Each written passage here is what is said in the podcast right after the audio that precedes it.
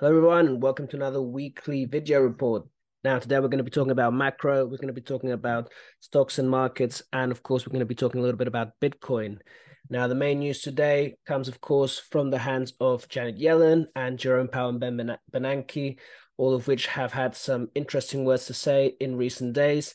Now, we had Janet Yellen on a CNN interview this morning talk about her outlook for the financial system and that June X date, yeah, the date where the uh, the federal government is going to be running out of money. Now, I did talk a little bit about that in the newsletter, addressing how there was some idea that um, that this uh, June date could actually be pushed back to August, even September. Um, so she actually came out today and emphasized that this is a hard date. Um, I could talk a little bit about that maybe on the next uh, newsletter. And she did talk a little bit about the financial system and how she expects more um, more mergers to happen. Okay, and following that, we have of course seen the uh, regional banks, the KRE, which I did advise uh, buying a while back. Yeah, and we did get a nice rally from there. And but today we have seen we did see the index fall um, down to about 38.56, now rebounding a little bit into that 39. So actually think it was down over 3%, now rebounding a little bit there. Okay. And um, yeah, let's go ahead and talk about that KRE chart now. Uh, for those of you subscribed to the um, to the service, you know that I did point out uh, quite quite a timely manner that uh, we were looking at um, a good strong divergence. Yeah, so you can see here on the daily chart that divergence on the KRE, this price going down while the RSI is going up. So we're seeing signs of exhaustion in the selling. And I did advise buying the KRE. I believe it was around 36. So somewhere around uh, here. I did talk about uh, buying that. So far, that trade has worked out quite well. Um, if we look at the daily chart, uh, we did. Um, we are heading basically into that 50 day moving average. And in terms of the Elliott wave structure, yeah, although it's not quite clear, let's look at the four hour, make it a little bit easier. Yeah, we could identify an initial one, two here and a three, four, five, which would help us finish that impulse. Now, if we wanted to get a good target for that based on the fib levels, we'd be looking at a wave three ending around here at the 44 level. Yeah. And maybe rallying to 47 before more substantial, maybe pullback which could take us back to this level. Now, of course, this is a key level of resistance here, this band right here, where we traded for so long. So this, I would say, is the first level of resistance. And I would say I'd expect us to probably hover around this um this 42 44 area uh, for a while yeah so initially i think if we can pump up to about 44 45 that could be a good place to to take profits yeah and then i'd expect a little bit of a pullback in four and then maybe marginally higher high in wave five. But as we can see, you know, we could see basically quite a quite a lot of a sideways movement here as we struggle to break out of this range. Um, and of course, that is on the daily chart. We have the 50 day moving average at around 42 coming in there. So we'll have to deal with that. Um, overall, though, still quite uh, bullish on this trade, which has worked out quite well.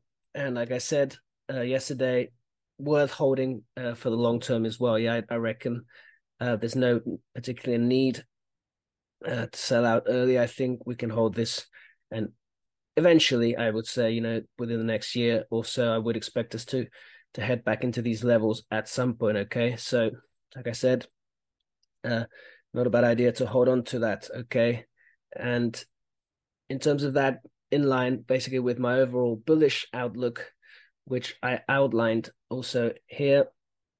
Yeah, looking at all those bullish charts, talking about why money supply um, you know, is leading inflation down. Looking at the technical chart, and of course, um, basically comparing the recent rate pause to that 2006 uh, rate pause, yeah, where we got that good rally in 2006, yeah, even though for a lot of people, I think it was already clear that there was something wrong, perhaps with the market. Yeah, despite that, you know, the old saying that the market can stay irrational longer than you can stay solvent applies, and to an extent, not that the market market is irrational because I think a pause does basically give the market a good excuse to rally. Yeah, like the market can say, okay, we have yeah, monetary tightening uh, coming to an end, and like I said, the economy for the moment holding up quite well, and that is kind of um, a little bit about what's been talked about uh, today. Of course, we had Jerome Powell uh, talking about monetary policy and basically you know um, same stuff as as you would expect really um, talking about how we've had the um, the labor market and the economy being more resilient than expected. And of course how that might play out into achieving that fed's 2% target. Now um the idea that i have right now basically is that we are going to see this inflation but I do hold a longer term view that that inflation is going to persist or even uh, come back eventually, right? But so to that extent, I do agree with a lot of people saying, well, you know, you can't have meaningful uh, disinflation without an economic crisis, and I believe that uh, could come, you know, within the next two years or maybe even less. But before that, I do believe we are entering that kind of Goldilocks period where we are getting the disinflation and the numbers are holding up quite well. Okay. And anyway, so not really much to add here with what Jerome Powell said. Um, you know, kind of talking about this idea, as always, you know, the, the Fed will be a data data dependent, but kind of hinting to an extent that the idea that um rates should be uh you know the Fed should be done hiking at this point. And that is what is reflected here. If we look at the target rate probabilities, now close to about 80% of market participants expecting that Fed pause for the next meeting on the 14th of June. Okay. But again, nonetheless, I will point out yet again this chart, this all important chart that I've talked about before, where we have those um, spikes in inflation during that 1970s uh, period, and I expect kind of a similar dynamic possibly to play out, uh, you know, in the next decade. Okay, but nonetheless, you know, like I said, point out here with these arrows very simply, when you get that, um, you know, that inflation heading down, you usually uh, see strong recoveries in in markets. Yeah, so this is what I'm expecting more immediately, but of course we have to be careful because I do expect us to come down you know, at some point I guess, I mean, obviously, I've said this before. A recession will occur at some point. You know, you can you can always say that, and you can you can you will always be right. The point is, you know, when and um, you know, obviously, so far we've been right not to not to short the market like a lot of people looking for those old time looking for those new all time lows, and the market is just denying that. Yeah, because we can see here just looking at the SPX, um, obviously we were talking about this this triangle here, and though I did say that we could head a little bit lower and I would be buying that dip, I also said I was positioned for the upside, and we did indeed get that breakout to the upside. Yeah, so for the time being, SPX, of course, challenging that 4200 level of resistance. It sort of broke above it, I think. If we look at the um, smaller time frame, we did sort of just about break above that um, kind of B wave high we have here. Of course, right now being rejected, but ultimately, I think pretty significant and really uh, giving the Bulls uh, some strong arguments here that we are heading further up. Now, the target for this, if we look at the um, look at the main structure here, of course, we'd be looking at this being our wave one and measuring from around here we'd get a target for our wave three of, you know, somewhere we'd expect. I mean, again, anywhere between one and 1.618 possible. So I would say easily around 4,400 maybe for that wave three. Um, sorry, exactly. So the wave three up here, the larger wave three that we're measuring would take us to about here, yeah, maybe 40, even 4,900 but could be a bit lower. Uh, that depends on how you measure it. Yeah, we could also look at the smaller degree structure. Again, these are all indicative. You have to be able to yeah, look at these targets with a bit of a um, with a bit of a skepticism, you know. But similarly, you know, if we then look at the complete five wave structure we have here, it does take us to a very similar range, which is that 4900.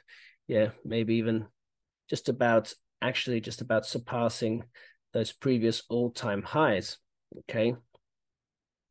And you know, it's a matter of uh it's a matter of time at this point. I've seen a lot of people um you know, if you look at the European markets, a lot of them are already um are already uh, reaching those all-time highs. Yeah, we have, for example, here the DAX. We can see a comparison. The DAX actually did has already uh, broken above its previous high, and um, again, I'd be very surprised if we didn't see the SPX go the same way. Now, obviously, uh, the Nasdaq has been outperforming the SPX quite noticeably, yeah, and that is to be expected again. I do believe we are seeing more of a uh, risk on environment, right? So we have seen, in fact, uh, the Dow even down on many of these days, with followed by and then the SPX kind of uh, going up even more slowly, and the Nasdaq uh, being the big outperformer in the last few days. Now, question is, we are at this point getting a little bit uh, overbought. Obviously, we can see that on the four-hour chart. Uh, we might also see that on the one-day chart. Of course, uh, quite good in terms of momentum that we have managed to like with the get the RSI to break above that um to break above that previous level we had here. Yeah, so that indicating that momentum is strong. Yeah, there's there's volume and there's there's strength behind this movement, but of course, at some point you have to wonder uh, when we're going to get a bit of a pullback. Now, I could look, I could think about a more immediate pullback maybe happening and retesting uh, this trend line level. Yeah, of course, this was resistance before. Now it becomes support, but know, more on the larger time frame. You know, even though you could consider shaving a bit off now, uh, I mean, yesterday, especially, obviously down today. Um, on the more immediate time frame, I'd expect us. So on the more medium term, I'd expect us to keep rallying uh, at least into this level that I have here. Kind of that's getting us close to the 1.618 or 1.272 and you know, closer to that um closer to that trend line we have here, which is let's see, actually a bit of it a bit more straight. Um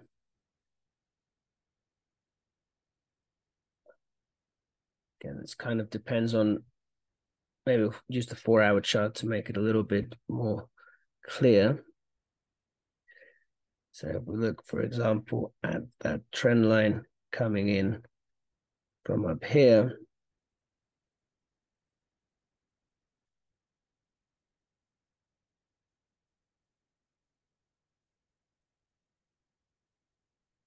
too too many lines here. of course, we had that that bull flag forming here, yeah, bull flag structure here, bull flag structure here. So again, probably get something similar where we rally into this wave three, get a little bit of that bull flag structure, basically that kind of short uh, retracement, um, that kind of um. Sorry, guys, for moving this around so much. Just trying to get this um to make a bit more sense. Uh, yeah, basically looking at that, I would say 14 uh, 14,500 as maybe a big major level to come in next year, important fib level, and kind of where we would get that um that trend line coming in, yeah, for that kind of channel that we are forming at this point. Trend line here.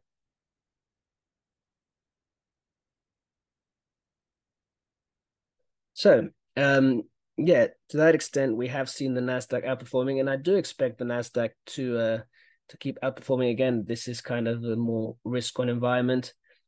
Now, in terms of that, uh, what we haven't seen outperform so much is, of course, the cryptos. Right? We have Bitcoin, uh, kind of basically hovering around, um, hovering around same levels for some time now. I, I did want to point out before we get into the fun, um, the technical analysis the on the fundamental side, quite bullish news that we got a couple days ago with Tether saying that it would invest 50% of its net profits into Bitcoin. Okay, so quite interesting there. That would amount to roughly 222 million based on the last attestation report, which the company generates 1.48 billion of net profit. Okay, nothing huge, but again, um, somewhat of an interesting, uh, interesting and quite bullish news for Bitcoin. Now, here is the chart for Bitcoin. And we are pretty much stuck in this range uh, over here. We can see with Bitcoin kind of uh, going up and down here, uh, not quite wanting to to head further down. Now, I did point out that we were kind of um, getting a, a bit of exhaustion to the downside here, not quite managing to to make lower lows on the RSI in this move here. But uh, the structure does look a bit corrective. I would like to see maybe us hit that um, lower low, uh, maybe challenge that um, kind of that twenty five thousand three hundred dollar level, which is the um, fifty percent retracement of this wave one here. Uh, so that would definitely, if we got to challenge that area, uh, we may feel a bit more comfortable about this coming rally. But for now, I mean, the, the lines are pretty much set here. We are range bound in this area right here, uh, looking for looking for some kind of a signal, yeah. And again, Bitcoin could be range bound for a while. Ultimately, though, I do expect that um that to break out. Now, I will reiterate once again that to the extent that we are moving on to that risk on environment, I also think we're going to see the um, yeah, we, we might see some of the the more um. I did post a couple weeks ago. I said long beta, right? Because um, the more volatile uh, assets you could see outperform. Now, this is the Ether Bitcoin chart, of course, uh, which shows how Ether has been slowly outperforming Bitcoin. And on the grander scheme of things, we're basically getting ready I believe, for a big breakout from here, which would send Ethereum. Uh, I mean, when this line goes up, obviously it means that Ethereum is outperforming, and that is usually the signal of altseason, right, where altcoins begin to outperform. And already I'm seeing, you know, pretty much a lot of res- well, not a lot of resilience, but notable resilience on the altcoins, yeah. Where you know, even though I mean, it's actually right now the structure, for example, in Cardano looks a lot more bullish than in Bitcoin. This is actually slowly grinding up, at least, you know, uh, with that kind of very clear low in place there. And of course, if we look at some of the others, uh, I pointed out the other day, uh, Lido Finance, um, you know, big, big bump here in the um, in the um, in the price. Yeah, this is and this is um, you know something that I talk about in the marketplace. We did uh, talk about those altcoins here in our altcoins opportunities, how all of those uh, hit our target levels, and how we've seen some good reactions. Yeah, this chart will be um. So this chart in Lido Finance uh, will be a bit more indicative. You can see there that was my target area, and basically how we've bounced back uh, quite impulsively from there. of course, getting got a bit overboard overboard there, a little bit of a retracement, but again, it's looking quite uh, bullish. Now, finally, what I wanted to talk about as well is um, the idea of um, you know the Bitcoin price moving forward in terms of the larger structure, right? Um, now, I have talked a lot about you know how I like to make comparisons, you know, uh, and I was talking about that. Um, well, this comparison, right? The, uh, the bloody lines everywhere. Okay, it's the wave one. Um, right? That uh, the idea of that uh, Bitcoin halving cycle, right? So if we look at the chart, right? Maybe look at the weekly chart. Um, So we had the Bitcoin halving here back in 2020, right? And the way it worked is we got that kind of a we got a pretty significant impulse. Ah, this is not log. That's why it looks so weird. Okay, uh, we got that pretty significant impulsive move from 3,000 But then because of the COVID crash, we've got a big retracement, something that you know could be expected in a wave two. Yes, so down about 72%, as we can see here, after rallying about 346%. Now, um, I've been talking about how we could be expecting a similar move here, and ultimately, uh, Bitcoin could reach somewhere on this structure that we have outlined here, which is the main one I'm tracking. We could see Bitcoin maybe top around uh, 40, maybe even close to 50,000 uh, before we get a more substantial pullback in a wave two. Again, wave two, wave waves two can retrace, uh, you know, uh, 61, maybe even maybe even more, but they can also be shallow, and this is something that we have to take into account. And this is something that um been seeing some people point out, which is that if we go um this doesn't go this doesn't this chart doesn't go back uh, far enough. So if we look at Bitcoin, let's see on the uh,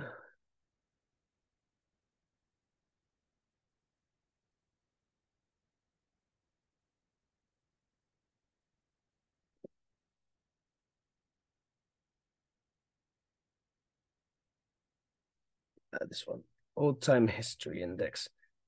Um, some people I've seen talk about uh, how maybe this is not so much like um like here, right, where we got that one two, but in fact we could be looking at maybe more of a steady grind up, yeah, something like we saw, for example, in in 2016, um, right, where we just got more like very short just retracements and just more of a grind, more of a steady grind up, yeah?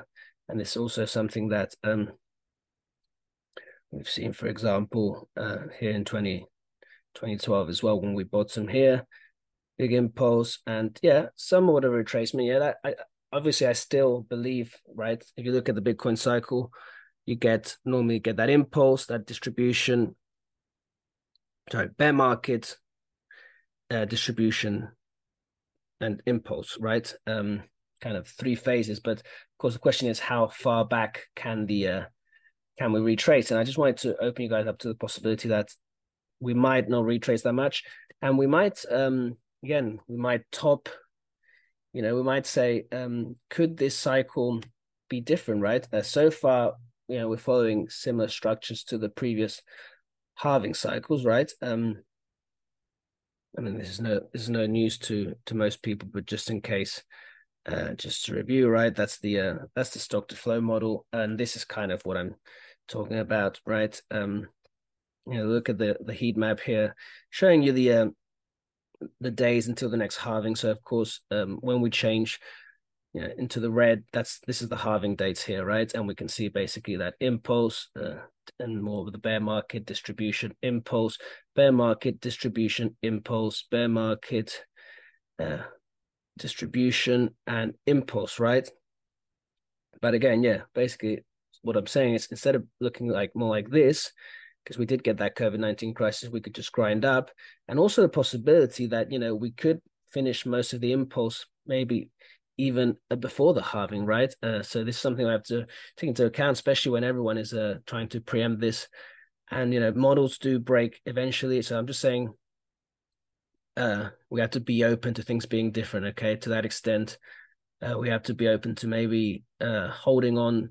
I would say, you know, holding on to that Bitcoin uh, maybe a bit longer. Yeah, this is not a again. Once we start going, this is not a train you want to get off, and also being open to the possibility that um, you know, maybe we could top sooner than we think. Yeah. Because if we look at the macro timeline, I think that, like I said before, we do have some excuse to rally in the more immediate term with the pause, but as soon as that um, economic data starts to deteriorate a bit more, we could see a big crash. You know, kind of again, I'm going back to that uh, 2006 2008 comparison. I do think that that something similar could be in the cards, and that's something that we we have to um, we have to be wary of. Yeah, so just just saying that um, ultimately liquidity is an important driver of the market. And actually, that reminds me of um, perhaps final point, which is I also talked about a trade idea recently, which was going along China, something that I'm still you know standing by. Um, I recently talked about Alibaba. Uh, it's a company that I've happily long, and this is QFIN, which is actually a trade that I talked about a while back, and we have actually now uh, hit my target for that with basically I had a buy here at 15.7 I said we are now at um well below that actually at about 1427 I did say that basically okay so I said 15.7 that's above that 50% retracement that would be target 1 and I did say that the way I would play this is basically open half a position here and maybe open half a position here and this is basically my lower limit um for going long here. So again, I'm pointing this out now. If you haven't, um, I mean, if you already bought a bit higher, obviously you're a bit underwater now. Good time to double down. If you haven't bought, uh, this I believe is a very good place for QFIN. Yeah, again, I think China is set to outperform. Uh, again, well, and this stock in particular, one, this is a high beta stock. Like I said, so this will give you um, kind of slightly uh, more volatility in terms of upside and downside. And I do see uh, China as possibly outperforming going forward because of a lot of the issues that I've also talked about. If we look at what we saw at the beginning of the year with China uh, reducing um, its key interbank lending rates and um, opening the door to that fiscal stimulus. And that is actually something that following the recent uh, economic news coming out of China, those lower retail sales, we've opened the door to that again. And again, China has a lot of leeway to to ease monetary policy. That's something that they can do, and I believe will do. Which is why I think you know if you look at how we rallied over here, yeah, this rally was in part, I would say, you know, towards the end of the year.